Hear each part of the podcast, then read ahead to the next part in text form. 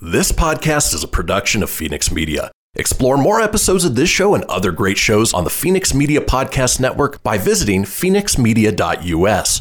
The views expressed do not necessarily represent those of the company or its advertisers and may contain language that's unsuitable for younger listeners.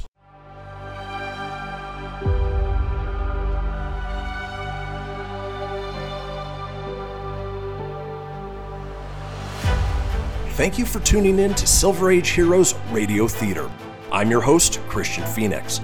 Now, growing up as a comic book fan of the 80s and 90s, I've always been fascinated with how storytellers translated these iconic heroes from the page to film, television, and radio.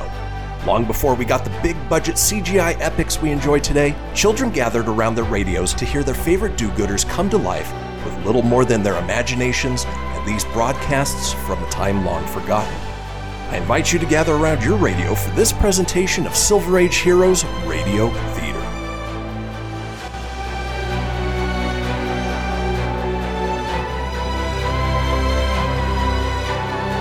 Faster than a speeding bullet. More powerful than a locomotive. Able to leap tall buildings at a single bound. Look, up in the sky. It's a bird. It's a plane. It's Superman. Kellogg's Pep. P-E-P, Pep. Kellogg's Pep, the Sunshine Cereal, presents The Adventures of Superman.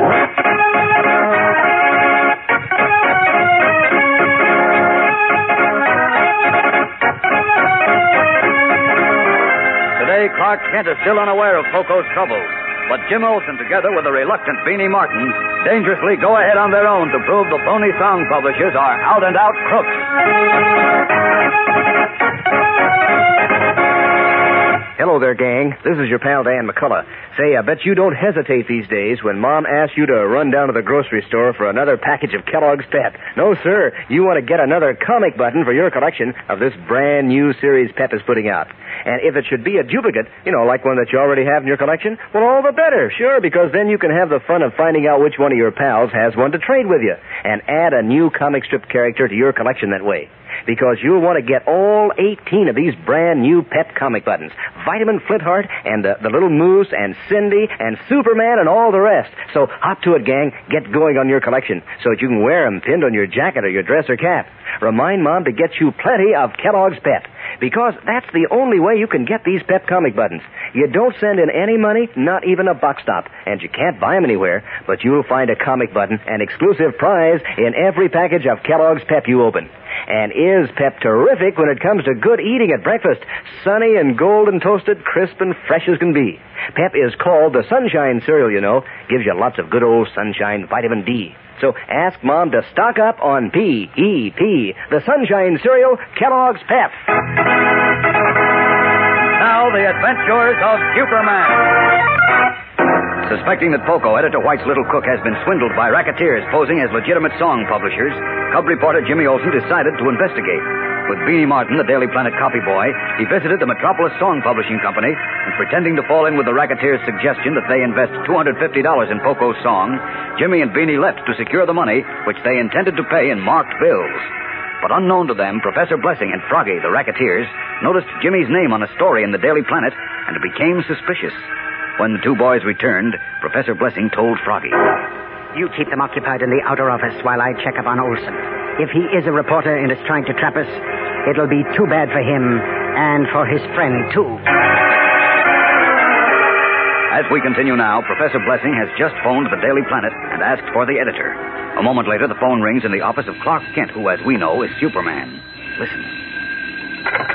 Hello? Uh, this is Miss Backrack, Mr. Kent. Yes? There's a gentleman on the phone who says he wants to check up on one of our reporters. Oh, all right. Put him on, Miss Backrack. Uh, just a minute, please. Thank you. Uh, go ahead, sir. Hello?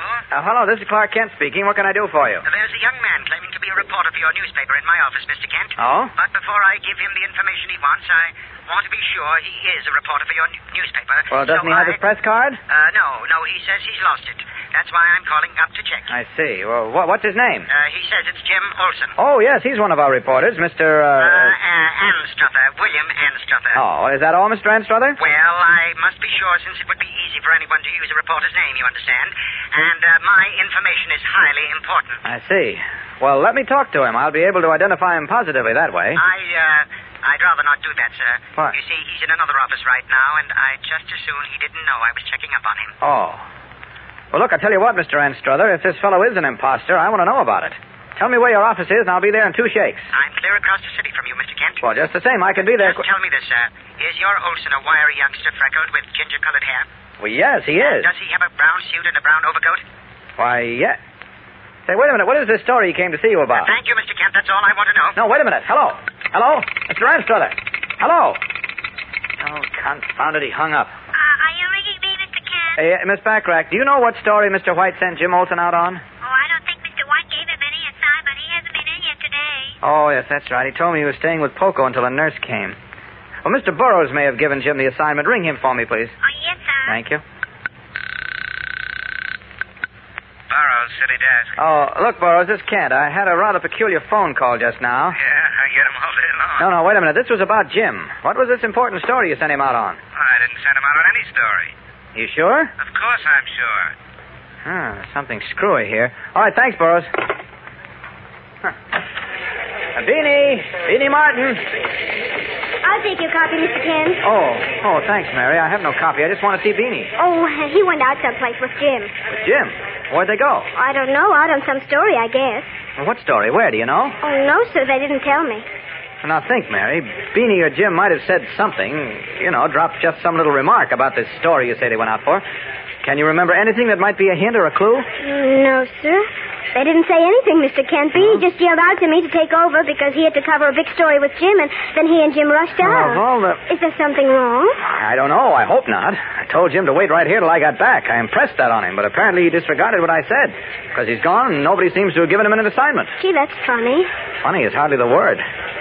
I don't like this, Mary. I've got a hunch something's radically wrong with this picture.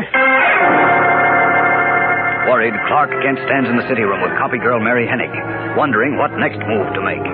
Meanwhile, the racketeer who calls himself Professor Blessing has just called Froggy, his hulking, flat-nosed henchman, into his inner office. Well, Froggy, this young man, Jim Olsen, is the Daily Planet reporter, all right? Oh, he is, eh? Okay, that's all I wanted to know. I'm gonna... Wait, wait a minute. Come back here, you fool. But he... Be quiet. I don't want them to hear us. I don't care if they do Will hear. you lower your voice? Am I running things around here, or you? But look, boss, if Olsen is a reporter, he must be checking up on our racket. That means we gotta take care of him fast. Shut before- your big face and listen to me. Olsen and that beanie kid are still in the outer office, aren't they? Sure they are. And they can't get out either, because I locked the door when they weren't looking. Good. Now look, I don't want them to be suspicious yet. See? Why not? You already found out Olsen is a reporter, didn't you?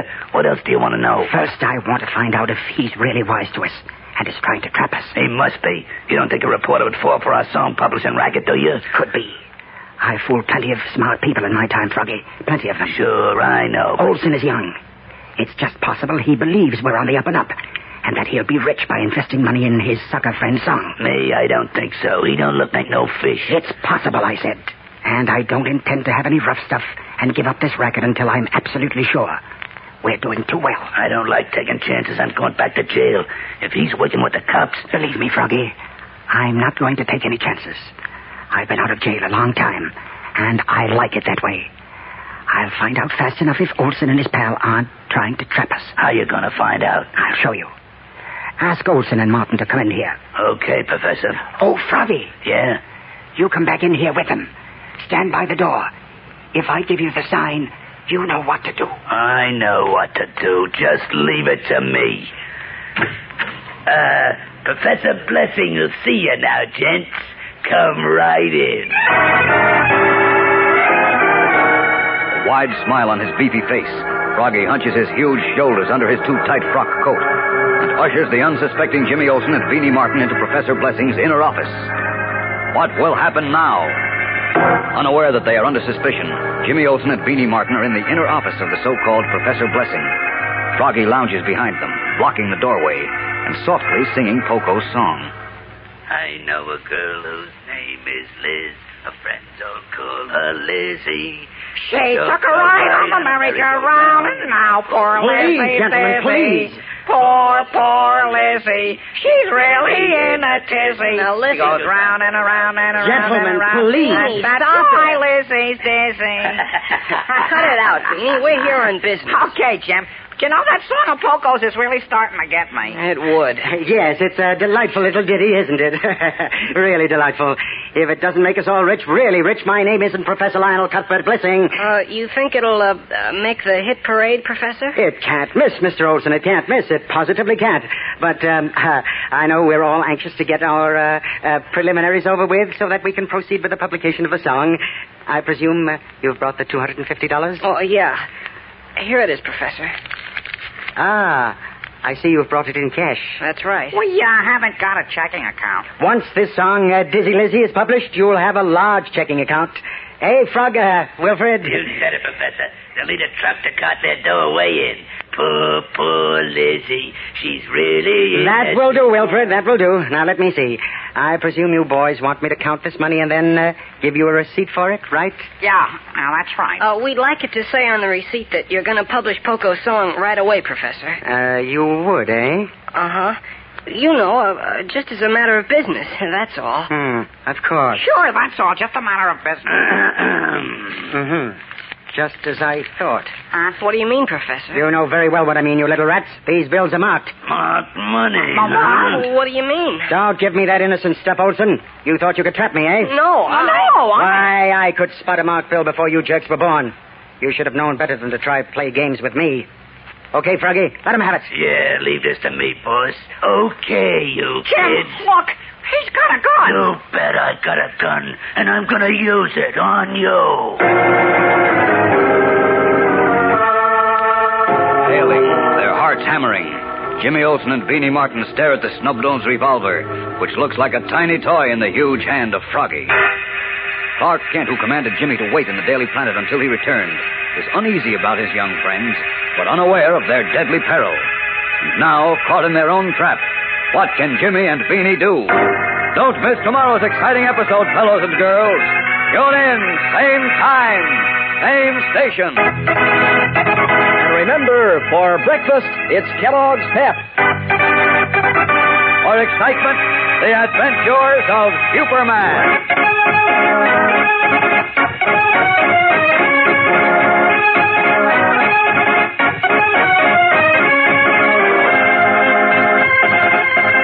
Superman is a copyrighted feature appearing in Superman DC comic magazines and is brought to you Monday through Friday at the same time by Kellogg's Pep, the Sunshine Cereal. Behold my precious. Ooh, yeah, let me tell you something right here. Uh-huh. It's the Loot Crate subscription box, yeah, of exclusive loot, fun surprises delivered to your door every month. Just pick up your favorite geeky genre, Daddy. From the original Loot Crate, the Loot Crate DX collectible boxes, dude! Cowabunga! to the Loot Gaming video game box. Woohoo! Yee-hoo! Wowzers! With crits starting as low as $11.99 per month, those are box just about for all collectors. To get your geek on, head over to fenixmedia.us forward slash loot crate and claim your exclusive offer. That's F E N I X media.us forward slash loot crate. Great Scott! Snap into a Loot Crate, dig it? You're tuning in to Silver Age Heroes Radio Theater presented by Fenix Media. Up in the sky, it's a bird, it's a plane. No, it's Superman. Faster than a speeding bullet. More powerful than a locomotive. Able to leap tall buildings at a single bound. Look, up in the sky. It's a bird. It's a plane. It's Superman. Kellogg's Pep. He, Pep. Kellogg's Pep, the Sunshine Cereal, presents The Adventures of Superman.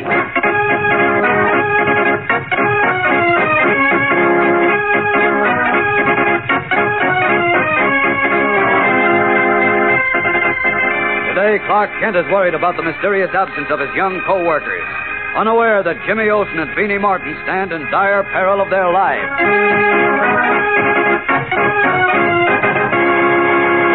Hello there, gang. This is your pal Dan McCullough. You know, even if you tried, I'll bet you couldn't think of a more exciting prize than those comic buttons in that brand new series Kellogg's Pep is putting out. Think of it Brenda Starr and Flash Gordon, Vitamin Flintheart, and Superman in full brilliant colors on sturdy white enameled metal buttons that look mighty swell pinned on your jacket or your dress or cap. 18 new and different buttons in this new series to collect and to trade duplicates with your friends. Boy, what a hobby. What fun to compare notes on, on how many all the fellows and girls have collected and to look for a new one whenever Mom opens a new package of Pep. That's the easy way and the only way to get these comic buttons, you know. These bright colored and keen looking, believe me. So get busy on your collection, gang. It's easy as anything. You don't have to send in any money, not even a box top. And you can't buy these Pep comic buttons anywhere. You get them just by asking Mom to get you some Kellogg's Pep and looking inside each package for your prize. Yes, sir. Kellogg's Pep is a prize package, all right. Such a super delicious dish for breakfast that, well, you practically can't resist it. Why, those toasted flakes of good whole wheat are crisp and golden and loaded with catchy sunshine flavor. Good for you, too. Sure, Mom knows that. So ask her to get you lots of P, E, P, the sunshine cereal, Kellogg's Pep. And now the adventures of Superman. In a well-meaning attempt to recover $450, which Poco, editor Perry White's little cook, had been swindled out of by racketeers operating a bogus song publishing company, cub reporter Jimmy Olsen and Beanie Martin, Daily Planet copy boy, stepped into danger.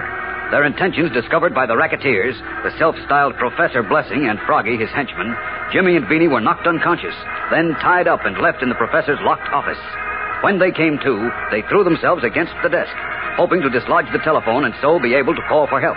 But in so doing, they overturned a smoking stand on which a smoldering cigar still rested. A moment later, fire leaped swiftly through the office. And as we continue now, the flames are spreading through the old office building, their arms and legs bound tightly. Trouble and you're going to get it. Go to work on them, Froggy. As we continue now in Professor Blessing's private office, Froggy, the professor's burly, flat-nosed henchman, is advancing on Jimmy and Beanie, a snub-nosed revolver almost hidden in his huge hand. Listen. Smart, huh? Gonna slip us marked money and turn us over to the cops, huh, Mr. Reporter? Oh, who? Who, me? Hey, don't point that gun at us, mister. It might go off. Hold it, Froggy. Huh? What for, Professor? You can't shoot in here. You want to have everybody in the building and the cops on our necks? Gee, that's right. I, I forgot about the noise. No, no, no. Wait, Professor. You better not try any funny business. Remember, my paper knows where I am. Yeah, that's right. How interesting. Slug them now, Froggy. Hey! Oh. oh. Jeepers, Jim's out. What? Oh. Good work, Froggy. That takes care of them. I don't get it. What you just want to knock 'em out for, Professor? If you had a brain in your head, you'd know. Quick, there must be some rope in the other office. Get it. What for? Ain't we just gonna shoot him? Will you stop asking questions and do as you're told? Well, sure, but... Uh... Then do it fast. I'll gag them meanwhile.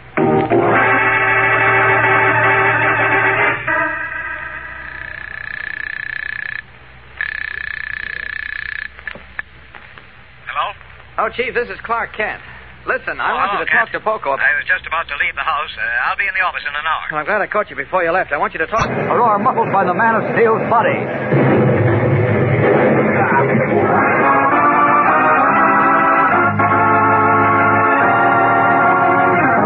Hey, the plant exploded. Oh, how come we're alive? Hey, look, it's Superman. All right, boys. Everything's under control. Uh, you, you're the foreman of this shop, aren't you? Ron McKay, what happened? Well, obviously somebody, and I think I know who, tried to blow the Daily Planet to Kingdom Come. who did? Everything's all right now, though. All you have to do is disconnect this wrecked machine from the line. The other presses weren't injured. Better get busy, or you'll be late getting out this edition. And from what I hear, it's a mighty important one.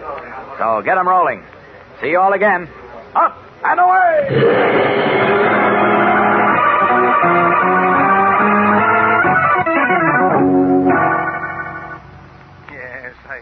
All about it, Kent.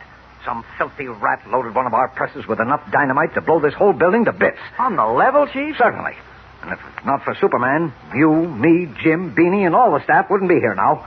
Hey, it's a lucky thing Superman happened to be around, isn't it? You're not kidding.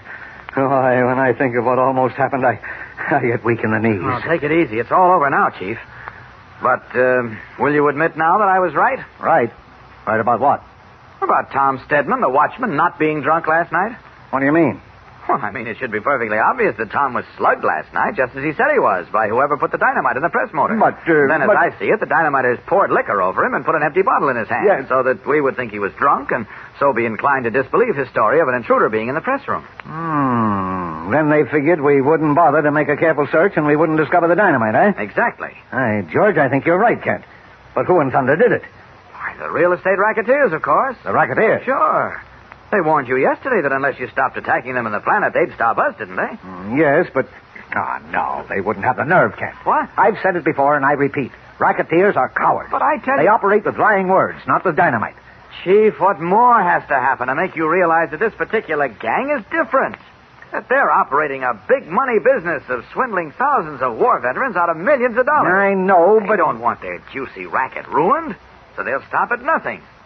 Why, they're, they're, they're ruthless. Look, don't forget they didn't hesitate to murder a police detective and a veteran who tried to expose them. Now they've, well, they've just tried mass murder. Mm, well, maybe.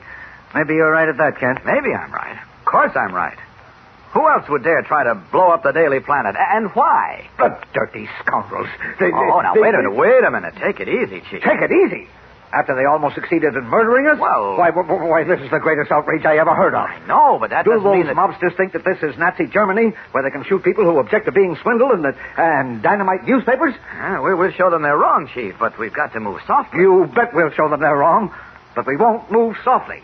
I'm going to put out an extra edition on this dynamite story. Oh, no, Chief. Listen, you Don't can't do no chief me. But I tell you I'm going to smoke those rats out into the open. But that I'll won't- put so much heat on them they'll be easy pickings for the police. But, I'll- Chief, listen, please. That's the wrong approach. Why? Why? You'll only incite them to more violence. Nothing of the sort. I'll throw the fear of public opinion and the law into them. I tell you, that is not the way to fight those fellows. Now, take my advice. Lay off them for a while in the planet. Lay off. Yes, let them think we're scared. Then I'll go after them alone. You? Sure. We know they operate through temporary real estate offices. All right, I'll investigate every land and building advertisement, contact the veterans who receive circulars, and eventually I'll catch up with our, our racketeer friends. And as I told you yesterday, you'll wind up in the city morgue.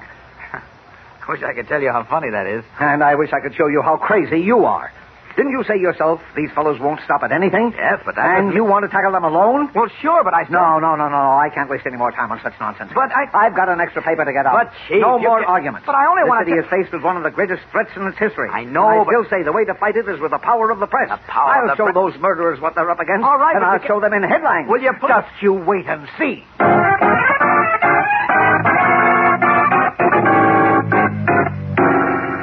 Mr. Cannon... how are we going to call him with our hands tied behind us?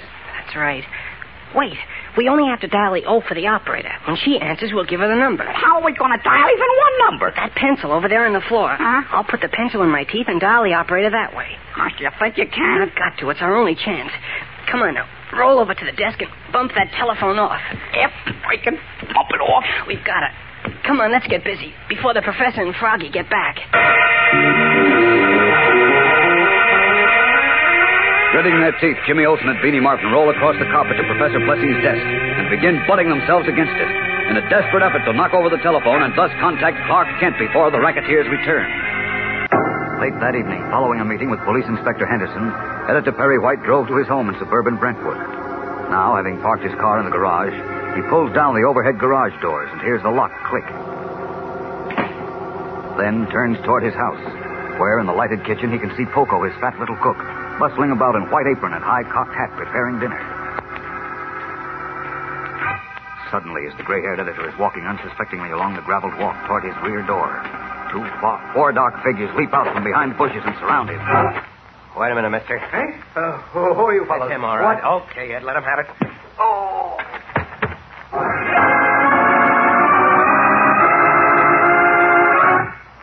Brownie's command, a blackjack wielded by a heavy shouldered man whistles through the air to thud on Perry White's head. The gray haired editor groans and slumps to the ground. Rock Nielsen, head of the racketeers, told Brownie that there was one sure way to stop Perry White and the Daily Planet from exposing them. Did Nielsen mean death for the dauntless editor? What is in store for Perry White and our friends? Superman goes into action again now, so don't miss a moment of what happens. Be sure to be with us again tomorrow. Same time, same station. And remember, for breakfast, it's Kellogg's Pep. for excitement, the adventures of Superman.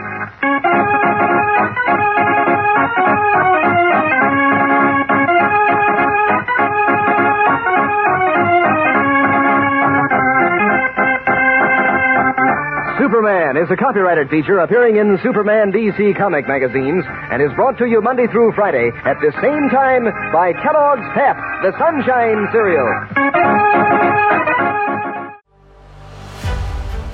You're tuning in to Silver Age Heroes Radio Theater presented by Fenix Media. Up in the sky, it's a bird, it's a plane. No, it's Superman. Faster than a speeding bullet. More powerful than a locomotive. Able to leap tall buildings at a single bound. Look, up in the sky. It's a bird. It's a plane. It's Superman. Kellogg's Pep. P-E-P, Pep. Kellogg's Pep, the Sunshine Cereal presents The Adventures of Superman.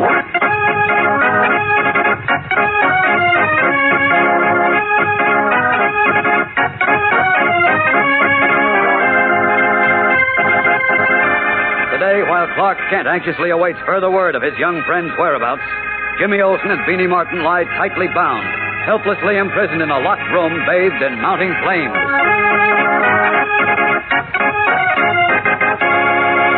Hello there, gang. This is your pal Dan McCullough. Say, uh, you're always meeting up with Goofy and Beezy in the Harold Teen comic strip, and uh, Tess Trueheart and Pat Patton. But here's a way you can get all those comic strip characters and more too. And that's by collecting that exciting new series of comic buttons from packages of Kellogg's Pep.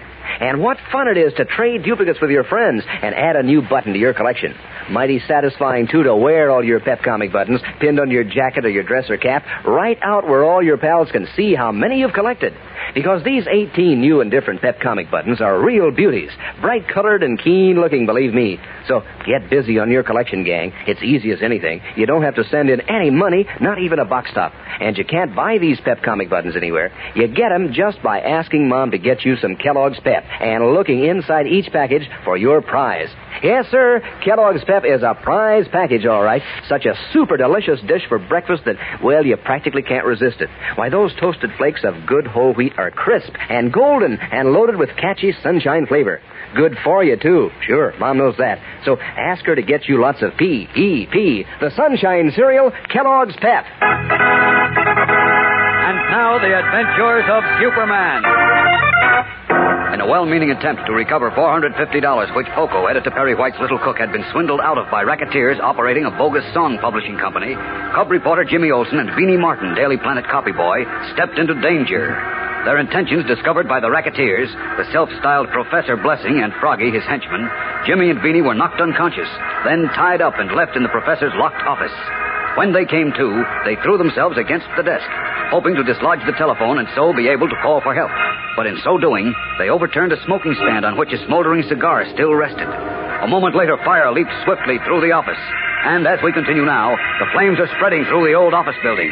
Their arms and legs bound tightly, Jimmy and Beanie helpless on the floor of the racketeer's office, gaze about them in panic. Listen. Gee whiz, Beanie, now we are in a spot. Yeah, and soon we'll be a couple of pieces of burnt toast, Jim. What do we do? I, I don't know, Beanie. We can only get these ropes off. We can't. Help! Help! it's no use yelling, Beanie. Nobody can hear us in this inside office. We gotta do something. We just can't stay here and... and... Take it easy. You know what Mr. Kent always says when you're in a tight spot, you gotta keep cool and use your head. I wish we'd listen to Mr. Kent, not tangled with those racketeers in the first place. Jeepers, Jim, I... Wait. Wait, Beanie. I hear fire engines. So what? I won't be able to get up to this floor in time. Anyhow, nope. Nobody knows we're in here. That's right. Hey, hey, I've got it. Yeah, what? The telephone. Huh? Where'd that pencil go to? What pencil? The pencil I had a minute ago. Quick, help me find it. What? What for? So we can dial the operator and call Mr. Kent. Oh, oh yeah. But where'd that pencil get to? Oh, oh, here it is. No, if I could only pick it up in my teeth. You'll never be able to dial a phone like that. I've got it. It's our only chance. Keeps rolling away. Even if you do call Mr. Kent, What can he do? I don't know, but, but he'll do something. There. I got it. Out of the way, Beanie. I'm to roll over to the phone. It'll never work. Don't say. It's got to work. Now, here's the phone. I Got to tip it up to get it to dial. That won't work. Creepers, Jim. The carpet's starting to catch fire. Roll on it. Put it out. Quick. Oh, Ollie, this smoke is choking me. The, the phone is up. If I could only get this pencil into the dial. See, I, I can't do it. But I've got to. I've got to. There. Eh. Almost. No use, Jim. You'll never do it. What is done for? One more try. No use, I tell you. Why don't those firemen get up here? There, I. Oh, gosh, I, I thought I had it that time. Beanie, I, I don't think I can work it. Oh, gee. There goes our only chance.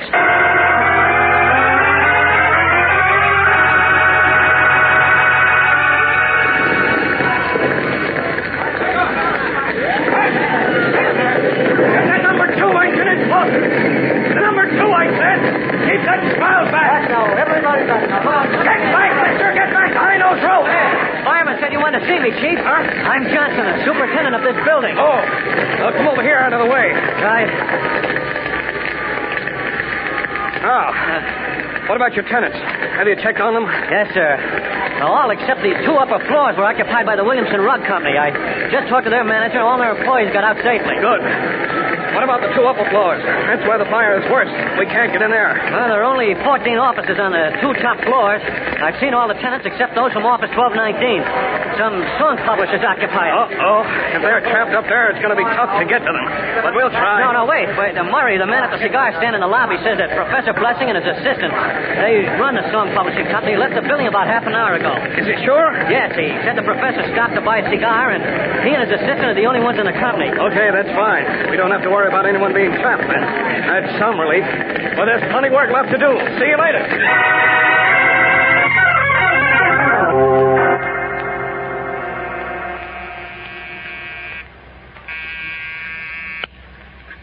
Clark Kent speaking. Uh, City Dash, that's Burroughs. Yes, Burroughs. We just had a flash on a big fire in Taylor Street, Kent. An old office building. Anyone in danger? Well, the building superintendent claims all the tenants got out in time. Oh, that's I, fine. I thought that you might want to go out and get a story anyhow. They say it's a pretty spectacular blaze. No, thanks. I'm not interested in spectacular blazes. Send one of the kid reporters out on it, Burroughs. Okay. That'll be a good assignment for Jim Olsen. Have you heard from him yet, Kent? No, that's why I'm sticking close to my phone. I'm expecting a call from the chief that might. Oh, there's my phone now. Handle the fire your own way, Burroughs. Okay. Kent speaking. Oh, Kent, this is Perry White. Oh, hello, Chief. I've been waiting for your call. Listen, did, you talk to Po- Jim and Beanie? No. Did you talk to Poco? Not yet, you see. Well, for heaven's sake, what are you waiting for? I told you to But, talk to. uh, but- I'm sure Jim and Beanie are mixed up in that trouble of Poco's, whatever it is. That means Poco knows where they are. Now, you've got to make him tell you. Now, wait. Wait a minute, will you? I can't speak to Poco now. He's asleep. Well, wake him up. I'm surprised at you, Chief. I can't wake him up. What? At least not enough to be intelligible, because the doctor gave him a sedative. Oh? I tried to wake him, but it's no use. All he does is mumble some crazy song about Dizzy Lizzy. Dizzy Lizzy. Yes. I can't make any sense out of it. Huh. I even called the doctor, and he says we won't be able to question Poco for a few hours when the sedative wears off. Oh, that's bad news, Chief. Oh, take it easy, Kent. Take it easy. Jim and Beanie are probably all right. No, I've got a hunch they're not. you and your hunches. I told you before, Jim isn't a baby. He knows his way around. Yes, I know, but he's young and impulsive. I told you he admitted Poco was in trouble and said he was going to try to get him out of it. I know, I know. And that strange phone same- call from that Mr. Anstruther, whoever he is, a little while ago, wanting to identify Jim. I don't like that either. Oh, relax, will you? Uh, Jim and Beanie will probably walk in any minute. I wish they would. we can't do anything about the mystery until Poco wakes up. No, I guess we can't. Right now, it looks as if even I'm stymied.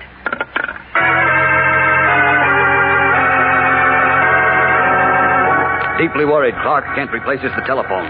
Certain his young friends are in danger, and yet seeing no way to help them. Meanwhile, at the same moment, in the blazing office building, Jimmy Olsen continues his desperate attempt to dial the telephone with the pencil in his mouth in order to contact Kent. Will Jimmy's efforts be successful? In Clark Kent's office in the Daily Planet, the man who we know as Superman is anxiously pacing the floor, worried about Jim and Beanie when the ringing of his phone startles him to attention. Hello, Clark Kent speaking. Mr. Kent. Jim! Is that you, Jim? Yeah. Oh, what's the matter? You don't sound right. I. Beanie and I. Fire. What? Fire? Did you say something about a fire? Yeah. Beanie and I. Trapped. You're trapped. Where? It. Where, Jim? Where? Try to tell me. Building. Jim. Jim, tell me where you are. I'll help you. Yes, yes. Taylor. Jim. Jim. Jim. Great Scott, he doesn't answer. He must have passed out. Off with these clothes. This is a job for Superman. He said Taylor, and he also said building and office. Burroughs said an office building was on fire on Taylor Street. Jim may be trapped in it. I've got to get to him. Okay, open this window. Now, up and away!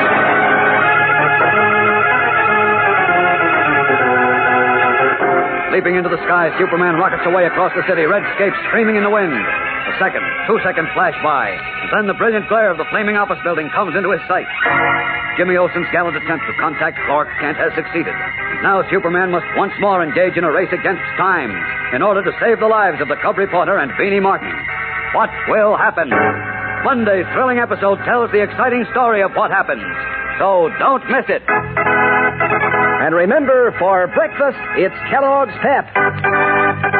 For excitement, the adventures of Superman.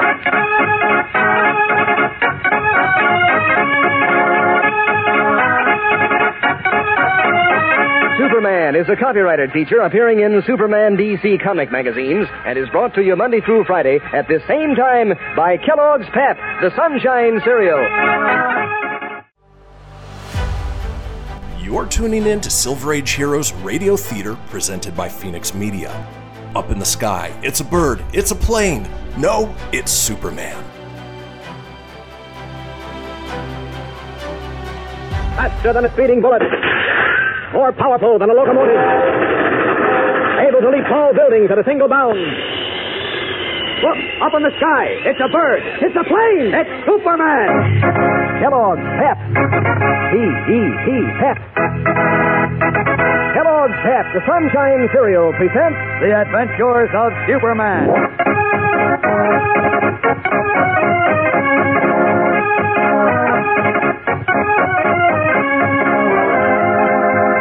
Today, as Superman streaks a speedy path to the rescue of Jimmy Olsen and Beanie Martin, he has yet to learn that the crooked song publishers were but one of far more serious and dangerous rackets.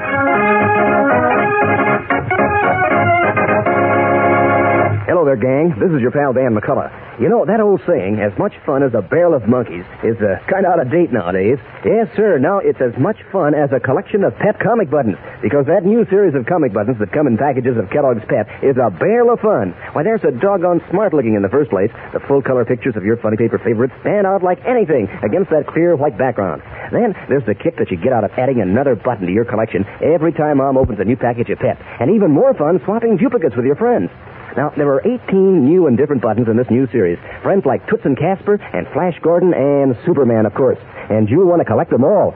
So remind Mom to get you plenty of Kellogg's Pep, because that's the only way you can get these exciting prizes. You don't send in any money, not even a box top, and you can't buy them anywhere, but you get a comic button every time you open a package of Kellogg's Pep, the Sunshine cereal. That's the good whole wheat cereal with a catchy sunshine flavor, you know. The tender, crisp, golden toasted flakes that keep you coming right back for more. So ask Mom for lots of P, E, P, the sunshine cereal, Kellogg's Pep. Now, the adventures of Superman. In attempting to trap two racketeer song publishers who had fleeced Editor White's Little Cook Poco out of $450, Cub reporter Jimmy Olsen and Beanie Martin, the Daily Planet copy boy, were themselves trapped. Tied up and left in the locked office of the racketeers, Jimmy and Beanie accidentally overturned a smoking stand and started a fire that swept through the ancient office building. After Beanie had been overcome by the smoke, Jimmy managed to dial a telephone with a pencil held between his teeth and calling Clark Kent, succeeded in gasping out where he was before collapsing. As we continue now, Kent in his true identity of Superman is rocketing through the skies and approaching the blazing building. Below him he sees a great crowd and several companies of firemen battling the spectacular blaze. Listen. Great Scott. That building is going up like a matchbox. Jim and Beanie are touching it somewhere. But where are they? I don't see them. Better circle the building again. Away!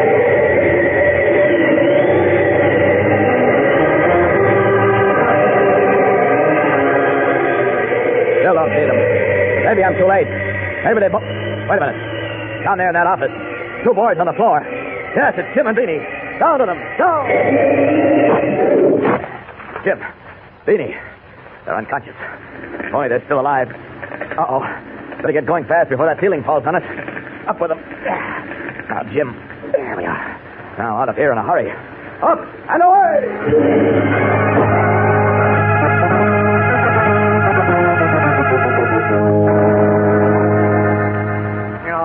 The harebrained, crackpot, idiotic stunts I ever heard of.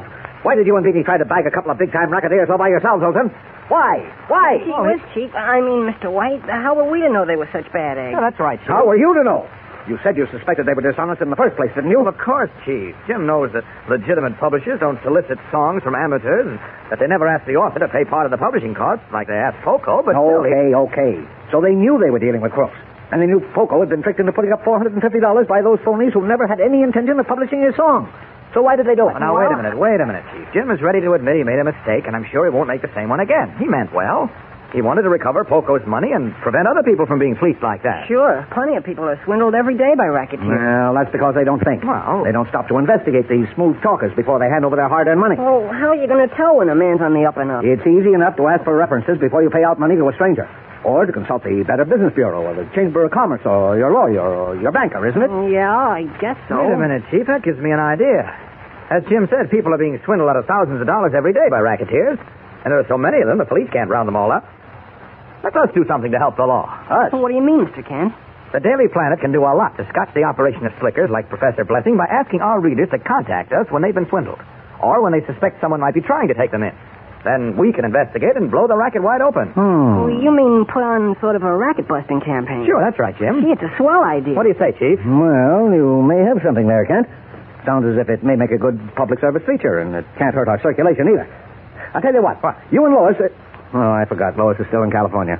Well, you head up this new department alone, then, and Jim can help you. Hot dog. Well. Get busy on it right away. Okay. Uh, knock out a story for page one, all about the danger of rackets. Uh-huh. How much money is swindled from innocent citizens every day. You can get the figures from the DA's office. Uh-huh. And how we want our readers to cooperate with us, and so on, Okay, and so on. Uh, set up a regular feature. Uh, say, uh, full page in the picture section every day. Right. We'll drive the racketeers out of Metropolis, or I'll know why.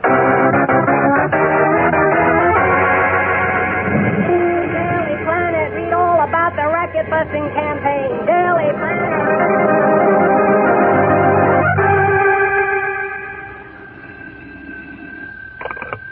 Clark Kent speaking. This is Inspector Henderson. Oh, hello, Inspector. Hope you're going to tell me you caught up with Professor Blessing and Froggy. Uh, no such luck yet. Now, listen.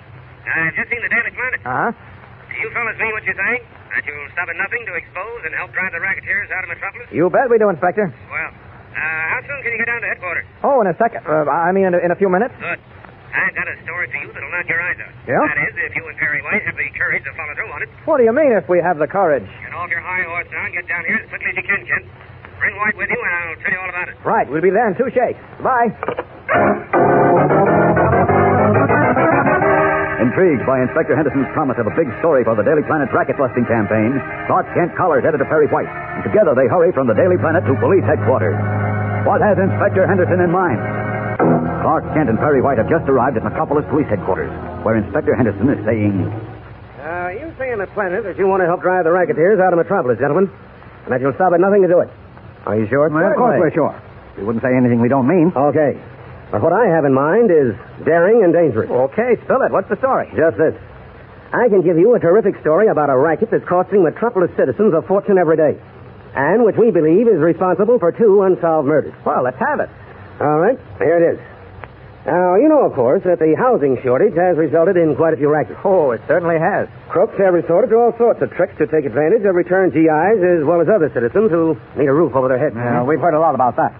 So what? Well, the worst racket we've come across, and the one I admit we can use some help on, is this. Certain individuals who we believe are part of a vicious ring have been opening offices here and there and circularizing returned veterans, offering them lots for sale and saying they'll build home on the lots as soon as possible. Uh-huh. Go on. Well, now, naturally, they're flooded with answers from people who need homes.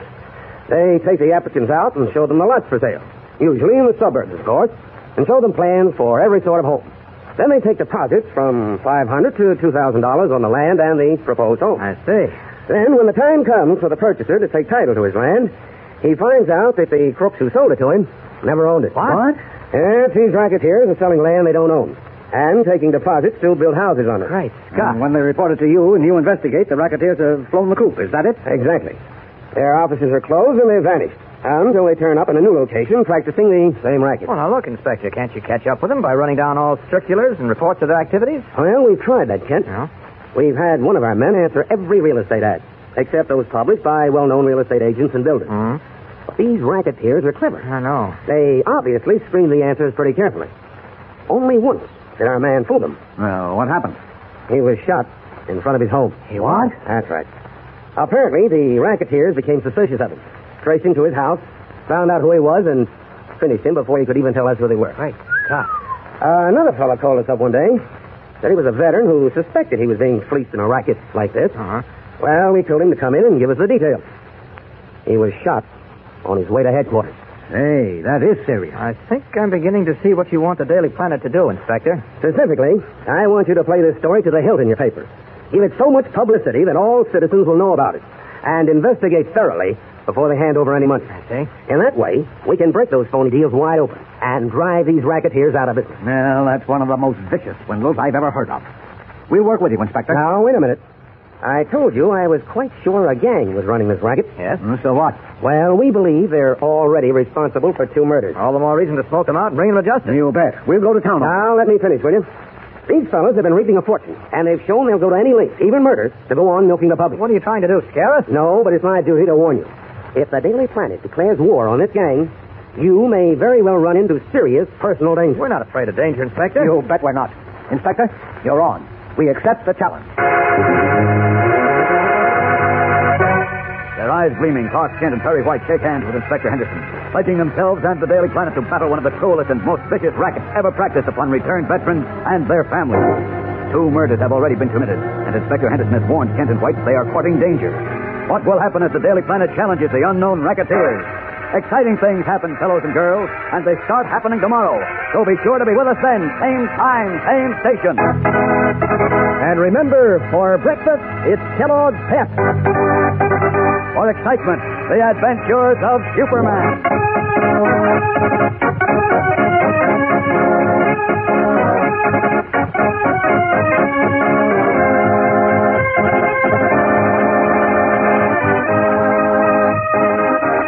Superman is a copyrighted feature appearing in Superman DC comic magazines and is brought to you Monday through Friday at the same time by Kellogg's Pep, the Sunshine Cereal.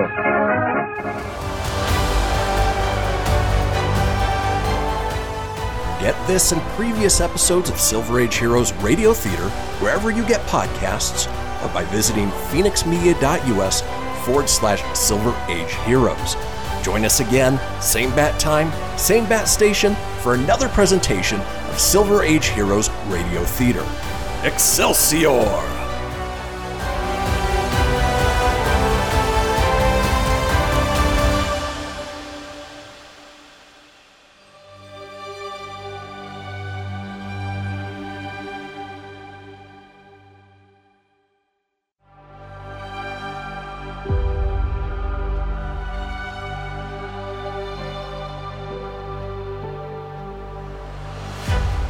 Thank you for tuning in to Silver Age Heroes Radio Theater.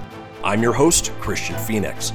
Now, growing up as a comic book fan of the 80s and 90s, I've always been fascinated with how storytellers translated these iconic heroes from the page to film, television, and radio.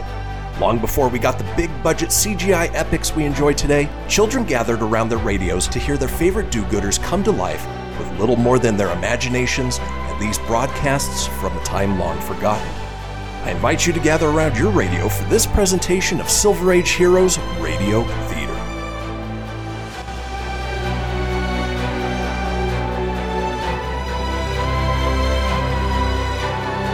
Faster than a speeding bullet. More powerful than a locomotive. Able to leap tall buildings at a single bound. Whoop! up in the sky. It's a bird. It's a plane. It's Superman. Kellogg's Pep. P-E-P, Pep. Kellogg's Pep, the Sunshine Cereal, presents The Adventures of Superman.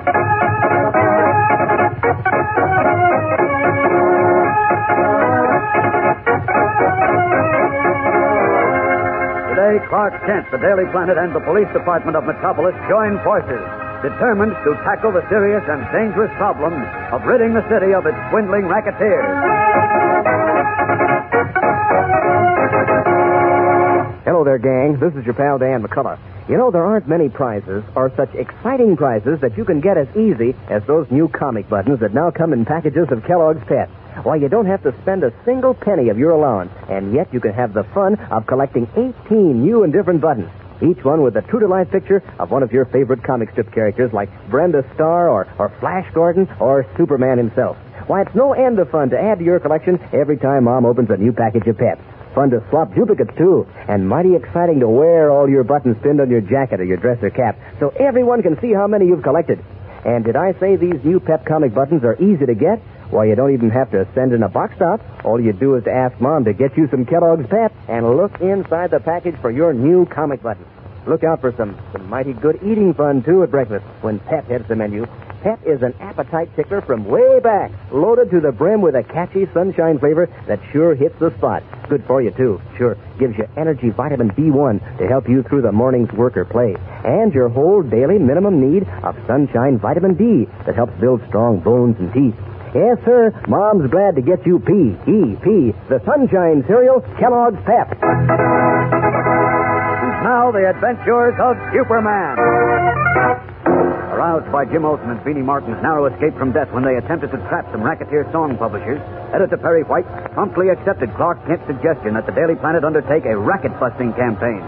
Immediately following announcement of the campaign, Kent and White were invited to call on Police Inspector Henderson, who told them of a gigantic housing racket being practiced on returned GIs and their families, and then asked for the planet's cooperation in smashing the racket, although he warned that it might be dangerous.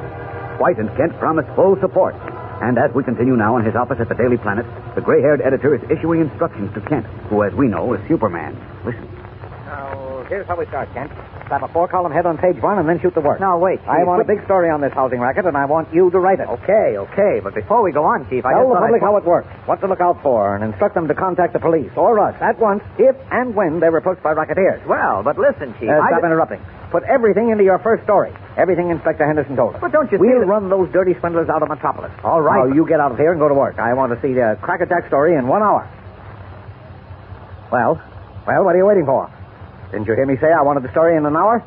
Sure, sure, I heard you. Then what are you sitting there like a like a like a like a lump for? Just waiting to make sure you run out of breath and can finish the sentence so I can get a word in. Why you? Now listen, you- I haven't time to listen.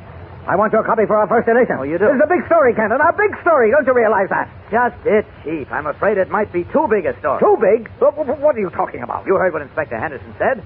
He thinks there's a dangerous ring of criminals behind this real estate racket. Well? And he believes they're responsible for those two unsolved murders last week. All the more reason to go right to work on that gang and give them everything we have. Yes, but How long do you think they should get away with selling land they don't own? Well, they and taking the last dollar of savings from veterans who fought for their country as deposits on homes they have no intention of ever building. Naturally, they shouldn't get away with it. But do you realize, Chief, that if those racketeers, whoever they are, didn't hesitate to shoot a police detective, they certainly won't hesitate to attempt similar violence against you if we make ourselves a menace to them? Ah, poppycock.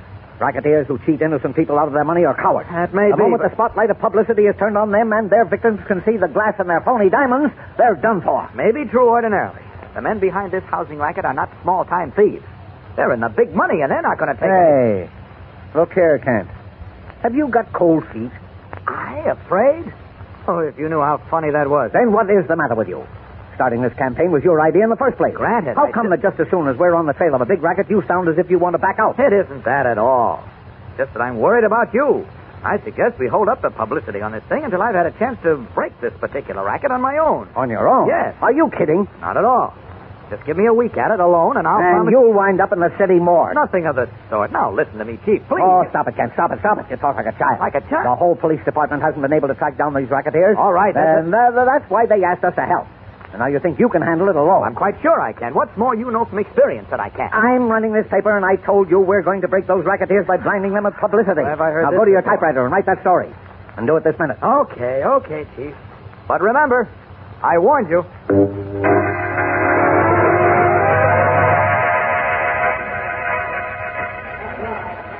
Copy, copy, boy, on the double. Coming up, Mr. Kent. Oh, here you are, Beanie. Yes, sir. What's this, Mr. Burroughs, please? It's the lead story for the noon edition. Okie doke, Mr. Kent. I'm on my way.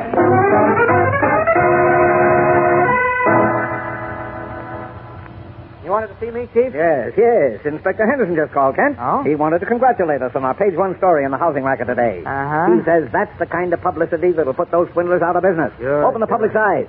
Yes, sir. Publicity and more publicity. And that's what we're going to get them until the leeches are driven out of Metropolis. Well, I just hope nothing worse happens. No, there you go again, worrying about your own precious skin. I'm not worried about my skin. I'm worried about yours, and Tim's, and Lois's, and everyone else on this Well, newspaper. confound it, Kent, you're turning into an old woman. I tell you, racketeers are cowards. They won't dare to get in touch with us. Now, wait a minute. I want to talk to you about the story we're going to run tomorrow. okay. Perry White speaking. Are you the editor of the Planet? I am. Who are you? Never mind who I am. Just get this. I want you to pull that so-called housing racket story out of your paper. What, what, what- what's that? What is? You heard me. Pull that story out and fast, or you get a chance to be sorry. Is that so? Look, who in blazes are you? I said never mind who I am. I'm just telling you what to do in a nice way, giving you a chance to save your neck. The time I won't tell you. Not so nicely, anyhow. Why, of all the, the, the, the- now look here, you, you, you, you What is it? Quiet, Kent, quiet. Uh, listen to me, you, you insolent whoever you are. If you think you can scare me, you've got another thing coming.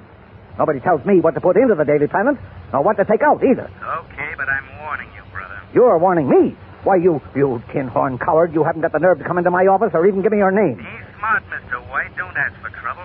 Better think over what I have thought it over. And, well, w- w- now you listen to me. You, you get away, Kent, get away. will you? Now listen, you, Mr. I'm doing no listening, White, except are you or are you not going to pull that story out of your paper? I am not. And what's more, tomorrow's story will make today's story read like a Valentine. Laugh that off, Mr. If that story is out of the next edition, you're all through laughing for good. Think it over, brother. I won't call you again. Hello, hello, hello. Don't waste your breath. Hello. He hung up. Hello. You're right, he did. Well, how do you like that, Kent?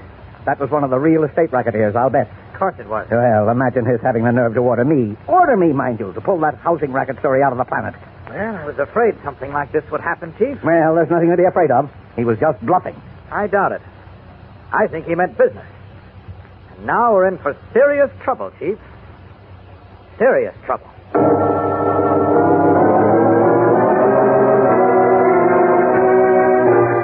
Worried and justifiably so, Clark Kent frowns as he tries to figure the racketeer's next move. Trouble is definitely on the way for our friends. In a 10th floor apartment of a fashionable dwelling overlooking the park, one room has been furnished as a handsome modern office. There, seated at a desk, is a square jawed, heavy set man, his black hair lightly flecked with gray. His clothes are excellently tailored, and on the little finger of his right hand, he wears a ring with a huge, square cut diamond. This man is Brock Nielsen, who looks grimly now at his companion, a thin young man named Brownie, with a cynical face, who reclines in a leather armchair, his hat half tipped over his eyes, a spiral of smoke curling from the cigarette fixed in his lips. Brownie is speaking. So you told the editor of the Daily Planet to pull that story out of his next edition, and he didn't do it. Now what are you going to do, Mr. Nielsen? What do you suppose I'm going to do? I don't know. Planet's a big newspaper, and it carries a lot of weight. So what? You think I'm going to let them ruin our business? Why, since that first story came out at noon, every one of our salesmen is called up sore as blazes. That kind of publicity will drive all the prospects away. You're telling me. But like I said, what are you going to do about it, if anything? I'm going to do plenty. That is, you are. Me? That's right. You see, White told me he intends to run a story tomorrow that'll be worse than today. Hmm, he did? That's what he said. But you're going to fix it so he doesn't run any story about us tomorrow or about anything else either. That's a tall order, Mr. Nielsen. I uh, suppose you've got some idea of how it's to be done. It's simple, Brownie. If there's no Daily Planet and no Perry White either, there can't be any stories about us. Right? No Daily Planet. No Perry White. I don't get it, Mr. Nielsen. Oh, ah, you're slow on the uptake today, Brownie. Could be. Make it easy for me. What's on your mind? A bomb. A bomb? That's right. Or two or three of them if necessary. Enough to blow the Daily Planet and Perry White to kingdom come. And I want it done tonight. Now, wait a minute, Mr. Nielsen. The Daily Planet and White aren't small potatoes like that cop and that veteran we had to take care of. You're asking me to dynamite a big I know exactly what I want. And I'm not asking you, Brownie. I'm telling you what to do. Get it? Well, sure, but There aren't any buts. There's big money involved here, and neither the Daily Planet and Perry White nor anyone else is going to stop me. I told you what to do and when I want it done. Now get going.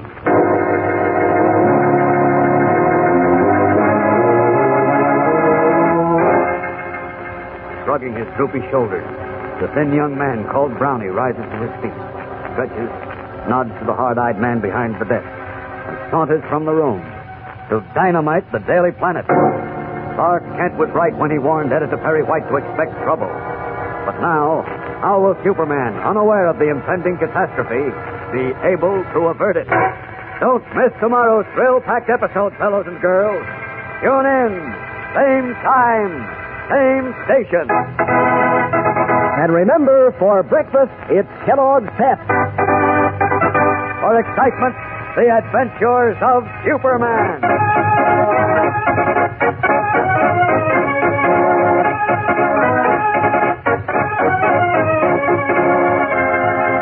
Superman is a copyrighted feature appearing in Superman DC comic magazines and is brought to you Monday through Friday at this same time by Kellogg's Pep, the Sunshine Cereal. Behold my process. Ooh, yeah, let me tell you something right here. Uh-huh. It's the Loot Crate subscription box, yeah, full of exclusive loot, fun surprises delivered to your door every month. Just pick up your favorite geeky genre, Daddy.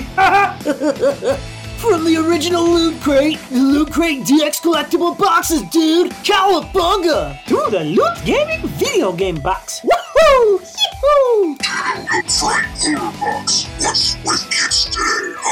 Wowzers! With crits starting as low as $11.99 per month, there's a box just about for all collectors. To get your geek on, head over to fenixmedia.us forward slash loot crate and claim your exclusive offer. That's F-E-N-I-X media.us forward slash loot crate. Great Scott! Snap into a Loot Crate, dig it?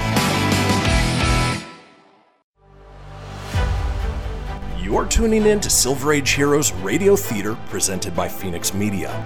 Up in the sky, it's a bird, it's a plane. No, it's Superman. Faster than a speeding bullet. More powerful than a locomotive. Able to leap tall buildings in a single bound. Look, up in the sky. It's a bird. It's a plane. It's Superman. Kellogg's Pep. P-E-P Pep. Kellogg's Pep, the Sunshine Cereal, presents The Adventures of Superman.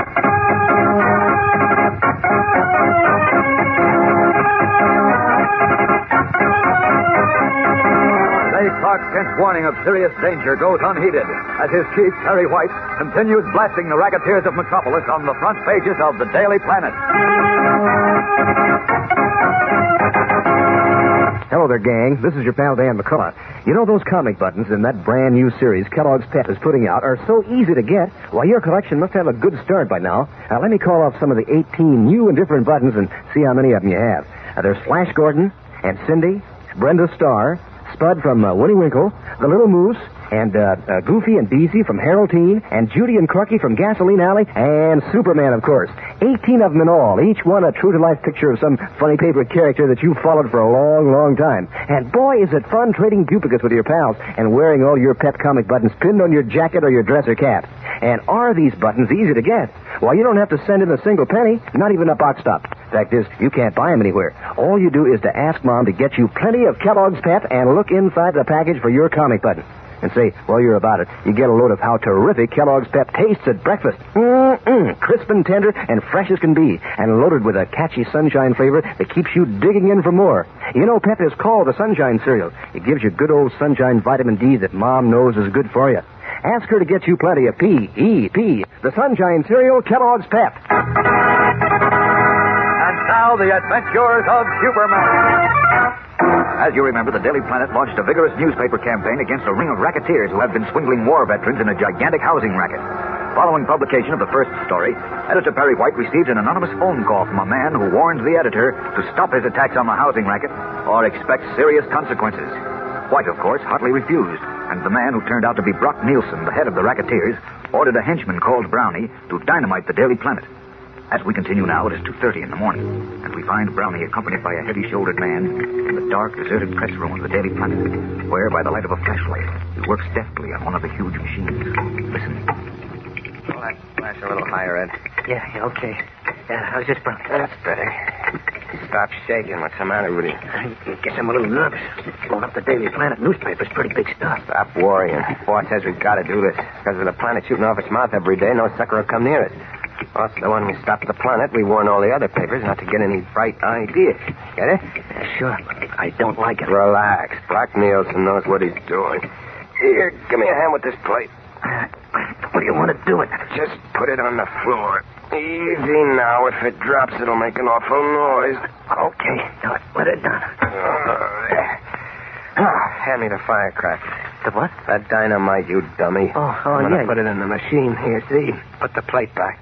Then when they turn on the power to print the papers tomorrow morning, boom. Goodbye, Daily Planet.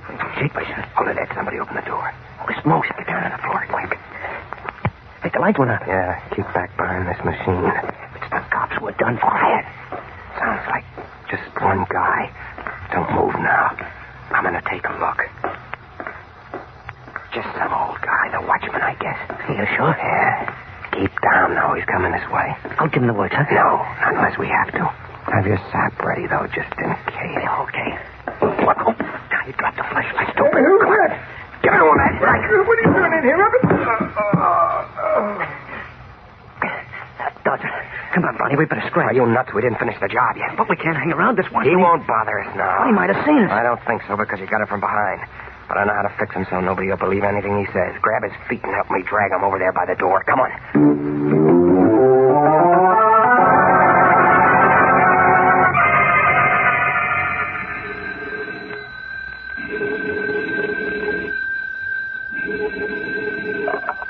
Hello? Hello, is that you, Mr. White? Yeah. Who's this? It's uh, George, the night elevator operator at the planet. Oh. Well, what are you waking me up in the middle of the night for? Well, you see, Tom, Tom Stedman, the watchman, he started on his rounds of the building almost two hours ago and hasn't come back yet. Did you look for him? I've been calling, but I, I can't leave the elevator. It's against the fire laws. Mm, I see. I'll try to find a police officer and let him look. I'll be right down.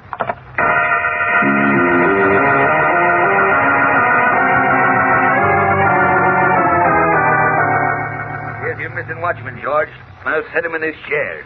What what happened to him, officer? Something I hope he'll be properly ashamed for when he comes to. You, you think he's drunk? Does that odor coming from him smell like perfume? Yeah, sure doesn't. This is bad. Mr. White's on his way here, and he'll fire Tom sure as you're born. Well, I'm sorry, but he deserves it. Any man does for getting drunk, especially while he's on duty. Well, I'll be leaving now. Good night to you.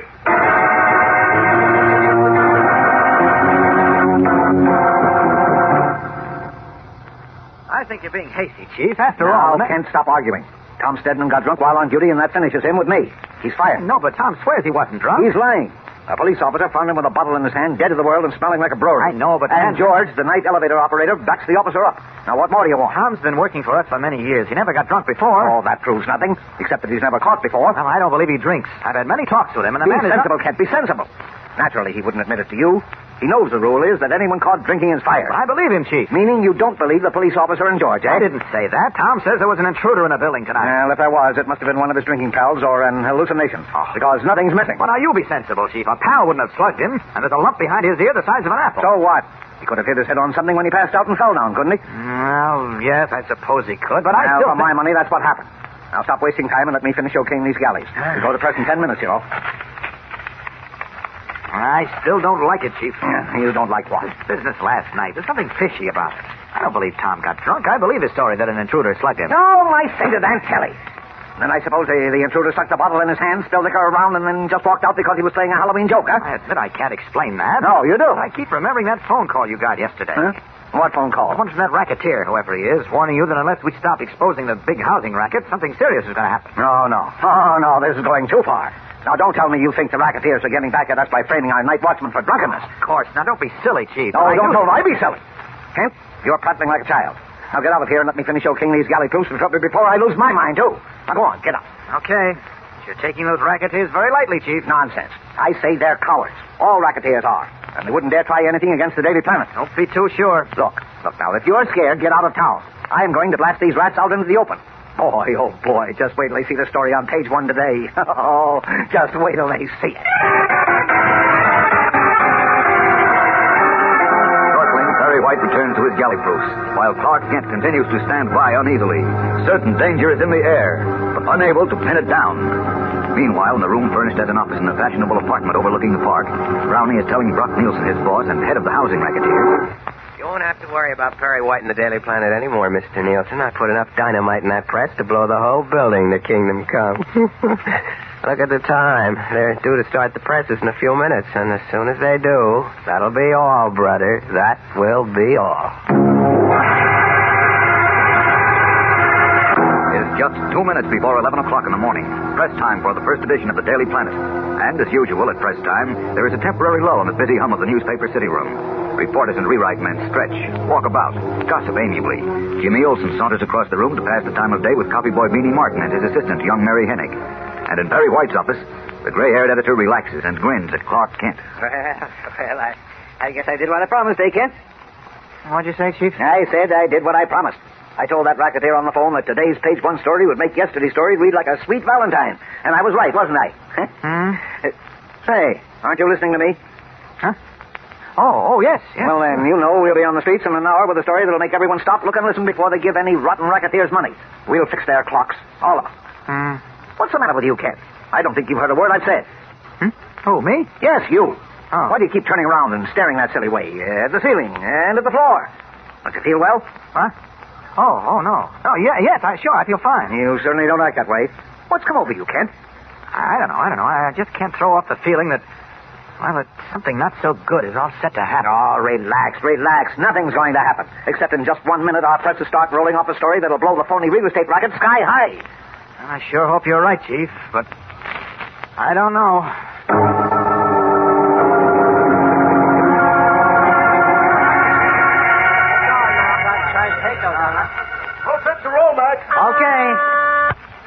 Press room, McKay speaking. Now, what's the matter down there, Mac? Why aren't you rolling yet? Oh, we're all set now, Mr. White. I was just going to call you. Okay, let's go, let's go. Or we'll hit the newsstands after the Daily Blade. Now, don't worry, Mr. White. We'll make it on time. Let 'em roll, Boris.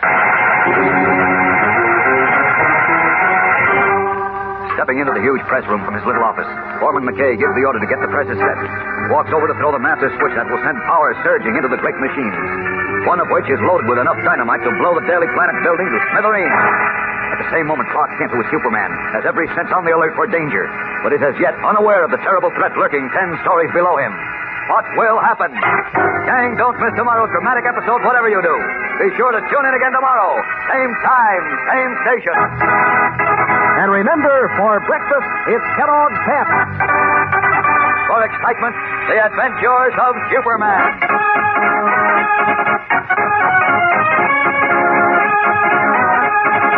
Superman is a copyrighted feature appearing in Superman DC comic magazines and is brought to you Monday through Friday at the same time by Kellogg's Pep, the Sunshine Cereal. You're tuning in to Silver Age Heroes Radio Theater presented by Fenix Media. Up in the sky, it's a bird, it's a plane. No, it's Superman. Faster than a speeding bullet. More powerful than a locomotive. Able to leap tall buildings at a single bound. Look, up in the sky. It's a bird. It's a plane. It's Superman. Kellogg's Pep. P-E-P, Pep. Kellogg's Pep, the Sunshine Cereal presents The Adventures of Superman.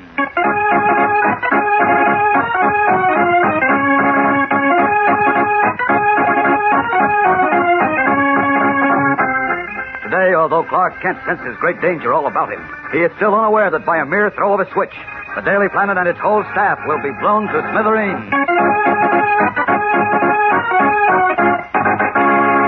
Hello there, gang. This is your pal Dan McCullough. Say, I hear there's plenty of, of friendly competition among you fellows and girls nowadays to see who can collect the most different comic buttons in that brand new series Kellogg's Pep is putting out.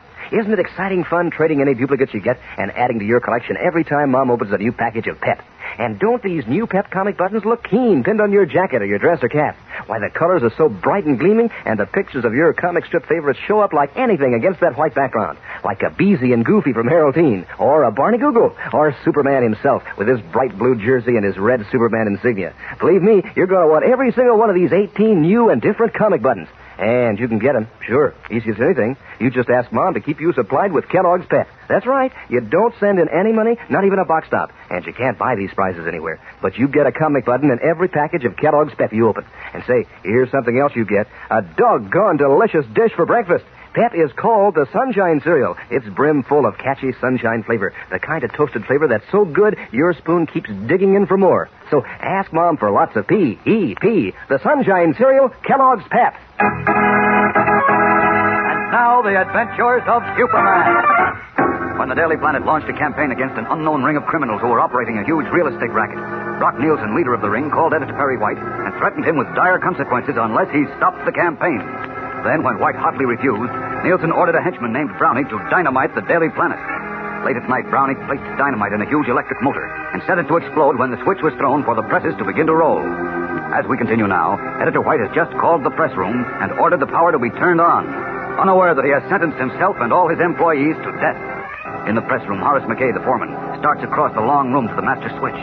Ten stories above in White's office, Clark Kent moves about uneasily, his X-ray vision probing the ceiling, the walls, the floor. Listen. Oh, wait till those racketeers see our page one story today, Kent. That'll show 'em what I think of that threat. I don't see a thing. Just the same. Yes, I sir. Imagine trying to scare us into taking. Uh, uh, what'd you say? said I can't see anything wrong. What are you talking about? Oh, well, well, ever since that threatening phone call yesterday and the attack on our watchman last night, I've been expecting trouble. But I can't Oh, seem to relax, see... relax. You're always expecting trouble. But I tell you, racketeers are all cowards. They were trying to bluff us. Maybe so. But overconfidence leads to trouble. After all, they've already committed two murders. What makes you think they'd stop it? Quick, Scott, that press motor. Huh? Oh, what, Kent? Huh? Oh, uh, quick, Chief. Get into the city room. Hurry. Hey, hey, quit pushing me. Uh, Hurry, Chief. Something's happening. What- what- what's the matter? For heaven's sake, hurry out there and check it, will you? But- There, he's gone. Now, out of these clothes. This is a job for Superman. I see dynamite in that press motor, and the K's almost at the switch. Out through that open window. Away! Flashing out through the window, Superman streaks downward with the speed of light and zooms through another window in the press room ten stories below, just as Foreman McKay pulls the master switch that sends power humming through the cables.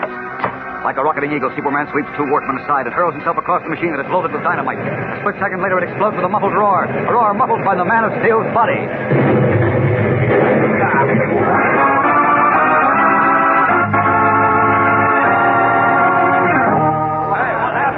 the place exploded. Well, how come we're? Hey, look, it's Superman. All right, boys. Everything's under control. Uh, you, you're the foreman of the shop, aren't you? I'm okay. What happened? Well, obviously somebody, I think I know who, tried to blow the Daily Planet to Kingdom Come. Oh, did? Everything's all right now, though. All you have to do is disconnect this wrecked machine from the line. The other presses weren't injured. Better get busy. or You'll be late getting out this edition, and from what I hear, it's a mighty important one. So get 'em rolling. See you all again. Up and away!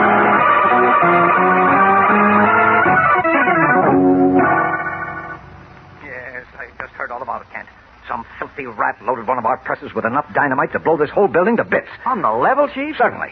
And if it's not for Superman, you, me, Jim, Beanie, and all the staff wouldn't be here now. Hey, it's a lucky thing Superman happened to be around, isn't it? You're not kidding.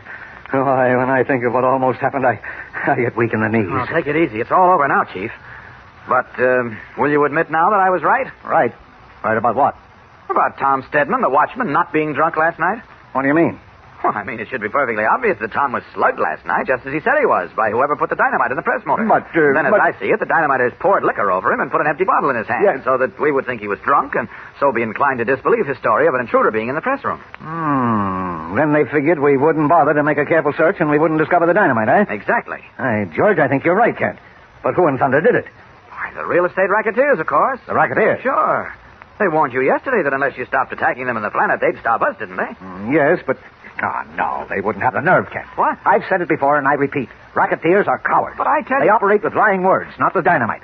Chief, what more has to happen to make you realize that this particular gang is different? That they're operating a big money business of swindling thousands of war veterans out of millions of dollars. I know, but... They don't want their juicy racket ruined, so they'll stop at nothing. Why, they're, they're, they're ruthless. Look, don't forget they didn't hesitate to murder a police detective and a veteran who tried to expose them. Now they've, well, they've just tried mass murder. Mm, well, maybe, maybe you're right at that, Kent. Maybe I'm right. Of course I'm right. Who else would dare try to blow up the Daily Planet? And why? The dirty scoundrels. They, oh, now they- wait a minute. Wait a minute. Take it easy, Chief. Take it easy. After they almost succeeded in murdering us? Well- why, why, why, this is the greatest outrage I ever heard of. No, but that Do doesn't those mean that... mobsters think that this is Nazi Germany, where they can shoot people who object to being swindled and, and dynamite newspapers? Uh, we will show them they're wrong, Chief, but we've got to move softly. You bet we'll show them they're wrong, but we won't move softly.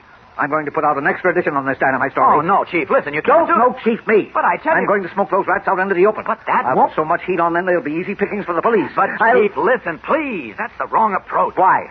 Why? You'll only incite them to more violence. Nothing of the sort.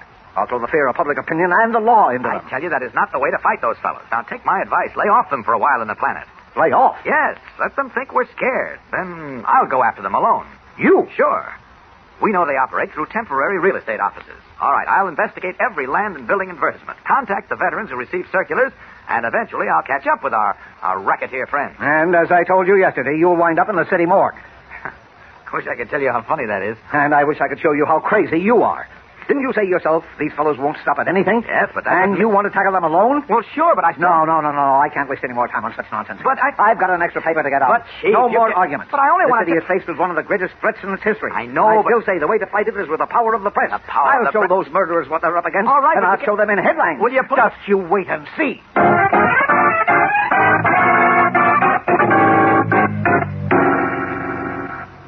All right, Brownie. Talk. How'd you botch this job? I can't understand it, Mr. Nielsen. I had plenty of dynamite planted in the press motor, and I made sure I didn't leave anything behind to give it away. I can't understand. Well, all I can understand, Brownie, is that you botched the job up, but good. Now the planet's got an extra paper out blasting us as murderers. And if this keeps up, we might just as well go out of business and hole up somewhere. No war veterans or anybody else wanting to buy a house and lot will go near anybody except responsible real estate agents and builders. Yeah, I know, but And that's not the worst of it. Unless we shut the planet up, they'll queer us in all the other cities. The gold fields we haven't even touched yet. We can't let that happen, Brownie. I know, but I don't see how you're going to stop it, Mr. Nielsen. We've thrown the book at Perry White, but he won't scare. He's a tough rooster. Yes, he is, but hmm, we haven't thrown all the book at him, Brownie. What do you mean? There's one sure way left to stop White and the Daily Planet. Yeah, what's that? I'll tell you. But if you botch up this job, Brownie, it's going to be just too bad for you. Understand? Sure. But I won't botch it up, Mr. Nielsen. What's the pitch? Listen and get this straight. I wanted to come off tonight. And you get hold of the boys and come to meet. Leaning forward, the square-jawed, immaculately groomed Brock Nielsen instructs Brownie in his next move against Perry White on the Daily Planet. What will the racketeers do now? Late that evening, following a meeting with Police Inspector Henderson, Editor Perry White drove to his home in suburban Brentwood. Now, having parked his car in the garage, he pulls down the overhead garage doors and hears the lock click. Then turns toward his house, where in the lighted kitchen he can see Poco, his fat little cook, bustling about in white apron and high cocked hat preparing dinner. Suddenly, the gray-haired editor is walking unsuspectingly along the graveled walk toward his rear door, two, four dark figures leap out from behind bushes and surround him. Wait a minute, mister. Hey? Uh, who, who are you fellows? That's him, all right. What? Okay, Ed, let him have it. Oh.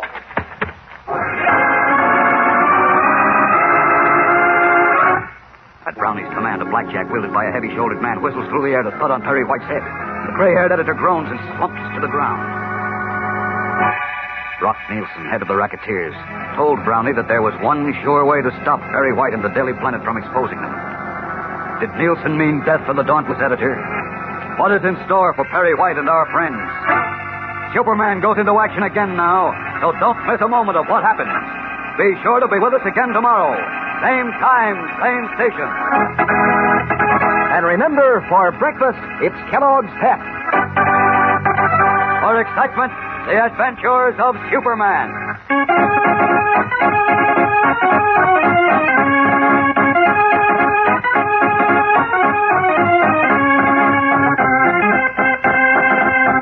Superman is the copywriter teacher appearing in Superman DC comic magazines and is brought to you Monday through Friday at the same time by Kellogg's Pep, the Sunshine Cereal. You're tuning in to Silver Age Heroes Radio Theater presented by Fenix Media. Up in the sky, it's a bird, it's a plane. No, it's Superman. Faster than a speeding bullet. More powerful than a locomotive. Able to leap tall buildings at a single bound. Look, up in the sky. It's a bird. It's a plane. It's Superman. Kellogg's Pep. P-E-P, Pep. Kellogg's Pep, the Sunshine Cereal, presents The Adventures of Superman.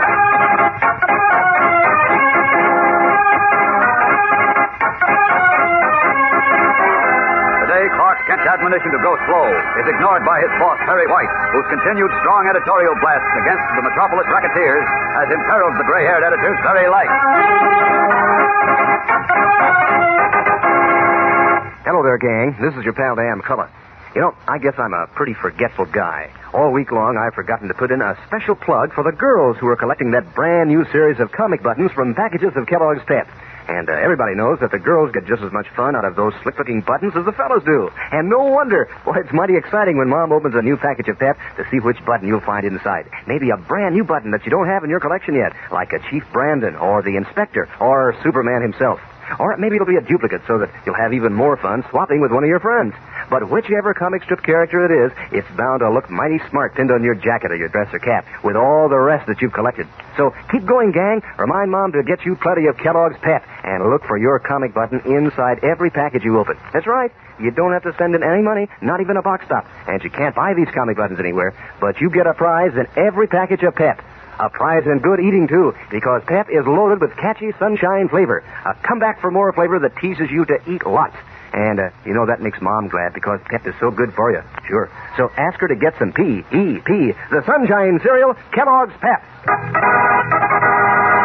Now, the adventures of Superman. As the first move in their racket busting campaign, the Daily Planet had been working with the police in exposing a gigantic real estate racket in which war veterans are the principal victims. Brock Nielsen, ringleader of the racketeers, phoned editor Perry White and warned him to stop his expose. And when White hotly refused, Nielsen sent a man to place dynamite in the Daily Planet press room, intending to blow up the great newspaper. But Superman managed to avert the catastrophe, forcing Nielsen to plot a final desperate measure. That evening, after Perry White had parked his car in the garage behind his suburban home, he was ambushed by several men, one of whom struck him over the head with a blackjack. As we continue a short time later, Clark Kent enters his metropolis apartment to find his telephone ringing. Hello? Is that you, Mr. Kent? Yes, Jim? Uh-huh. Gosh, I've been ringing you for an hour. Oh, I've been out trying to run down those racketeers. Oh, But, Listen, is Mr. White with you? why, no, he went home a long time ago. He did? Uh-huh. How long ago? Well, let's see. We left police headquarters together. That was at least two hours ago. Why? Two hours ago? Yes, why? What's the matter? You say Mr. White went straight home? Well, I, I assume he did. Said he was having some guests to dinner. and- Yeah, I know, but... Gee, that's funny. What is? Look, what's wrong, Jim? I don't know. You see, Poco called me up about an hour ago and said Mr. White was supposed to be home by 8 o'clock. Uh-huh. Here it was almost 9, and his guests were waiting, and the dinner was getting spoiled. Oh, that is strange. Yeah. We called the office and the newspaper club and wherever else I could think. Then I remembered you and Mr. White had left the office together, so I figured he might be with you. Oh, well, he might have had tire trouble or something on the way home and been delayed that way. Uh, did you talk to Poco again? Mm-hmm. Just about five minutes ago, before I got you. Oh, you did. And the, and the chief wasn't home yet? No. Poor Poco was having a fit. I'll bet. Chief dinner guests had gone home in a huff. The dinner was spoiled. Gosh, I don't like this, Mr. Kent. I'll say, I don't either. Look, Jim, uh, I'm going out to the chief's house now. You, uh... Pick me up, will you, please? It's on your way. Oh, no, no, I can get out there faster alone, Oh, Jim. please. I... Look, you gotta pass three blocks from my house. I'll meet you at the boulevard. Now, don't argue, Jim. I tell you, I can make much better time alone. I'll see you later. But- So long. Too bad I had to be rude to Jim, but I gotta get out of these clothes fast. Can't understand what happened to Mr. White. I'll find out. Uh, Superman. There we are. All set. Now, up with this window. Out. And away! Leaping from his apartment window, Superman streaks away through the night sky from which snow is now falling.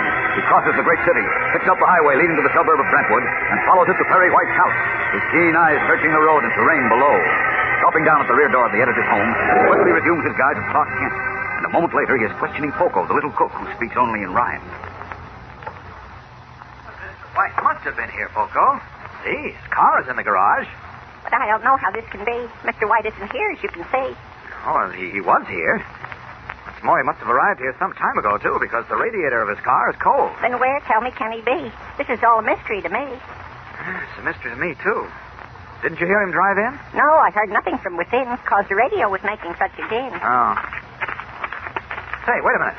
Yes, Mr. Kent? Look here, Poco. No, no, don't, don't, don't step there. Where? There? Stay right where you are. Now, look. There's some kind of a scuffle here. See all those marks in the gravel where my finger is pointing? Why, why, no. I see only snow. Well, your eyes aren't very sharp. It's obvious to me that there were several men here, and I think there was a fight. A fight? With Mr. White? Could be. Look, here's where somebody went down. Uh, uh, see those streaks? That shows he was dragged away. Oh, no. Oh, Now, oh. let's see. He was dragged this way across the lawn. Come on, Poco. Oh, hurry, hurry, hurry, hurry. I can see the tracks. They're right out to the street. Oh, hold it. Now, there was a car parked here, and Mr. White, if it was he, was put into the car and it drove away. Oh, dear, oh, dear. I'm stiff with fear. Now, pull yourself together and get back to the house. Call Sheriff Johnson and tell him to come right out here. Hurry. I'm going after the car. Oh, woe is me. Such a misery. Oh, hurry. There, he's gone. Now, out of these clothes. This is definitely a job for Superman. But I'm sure Mr. White was taken away in that car. There we are. Now, up and away!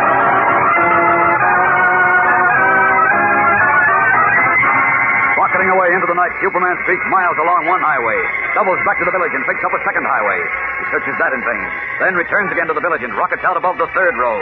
Failing to find a car carrying Perry White, the Man of Steel begins ranging in great flashing circles above open country, above side roads and lanes, small towns and villages. It is close to midnight when he admits defeat at last and returns heavy-hearted to Perry White's house, where, after resuming the guise and garb of reporter Clark Kent, he joins Sheriff Johnson and Jimmy Olsen in the living room. Uh, Yeah, Mr. Kent. Hello, Sheriff. Oh, gosh, where were you? We were starting to worry about you. I was looking for the chief, Jim. Any luck? No, how about you? Find any trace of Mr. White? Not a thing. Uh-oh. I can't understand it. I've been in touch with the State Police Highway Patrol, Inspector Henderson of the Metropolis Police. I've checked all hospitals between here and Metropolis. Can't find any trace of Mr. White. Well, I'm pretty sure he was ambushed right here in his backyard this evening and taken away somewhere.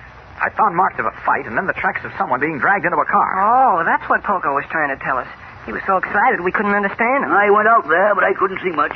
Snow had covered him up. Gee whiz, who would ambush Mr. White and then take him away? I think I know who, Jim. You do? Who, Kent?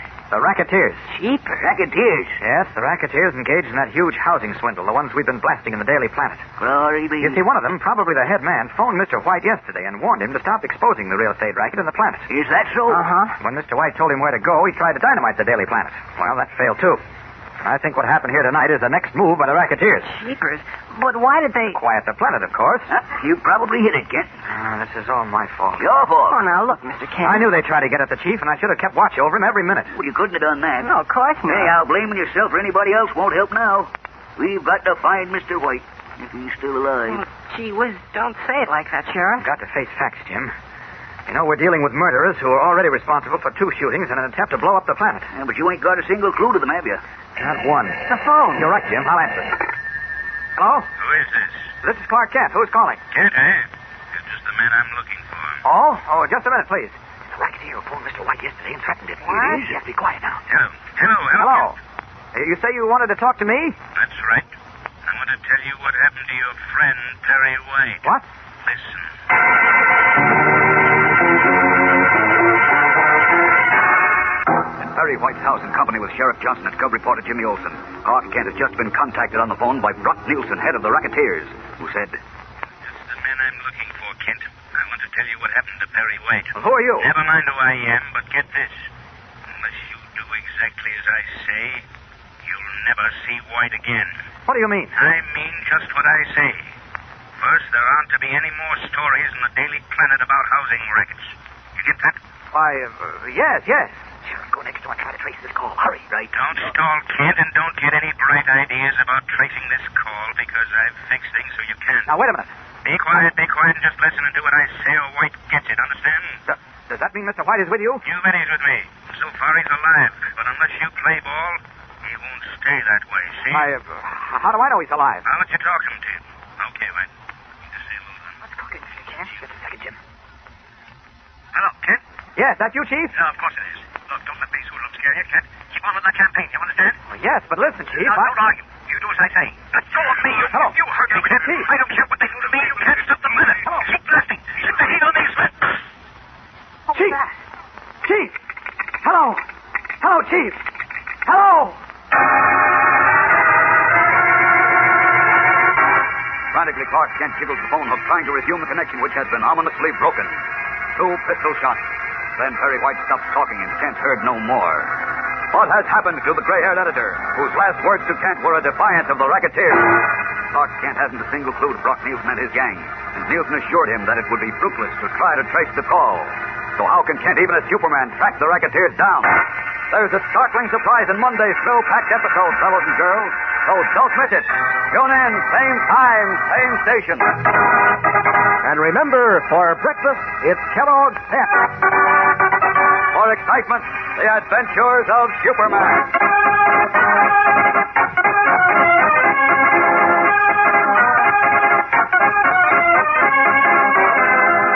Superman is a copyrighted feature appearing in Superman DC comic magazines and is brought to you Monday through Friday at the same time by Kellogg's Pep, the Sunshine Cereal.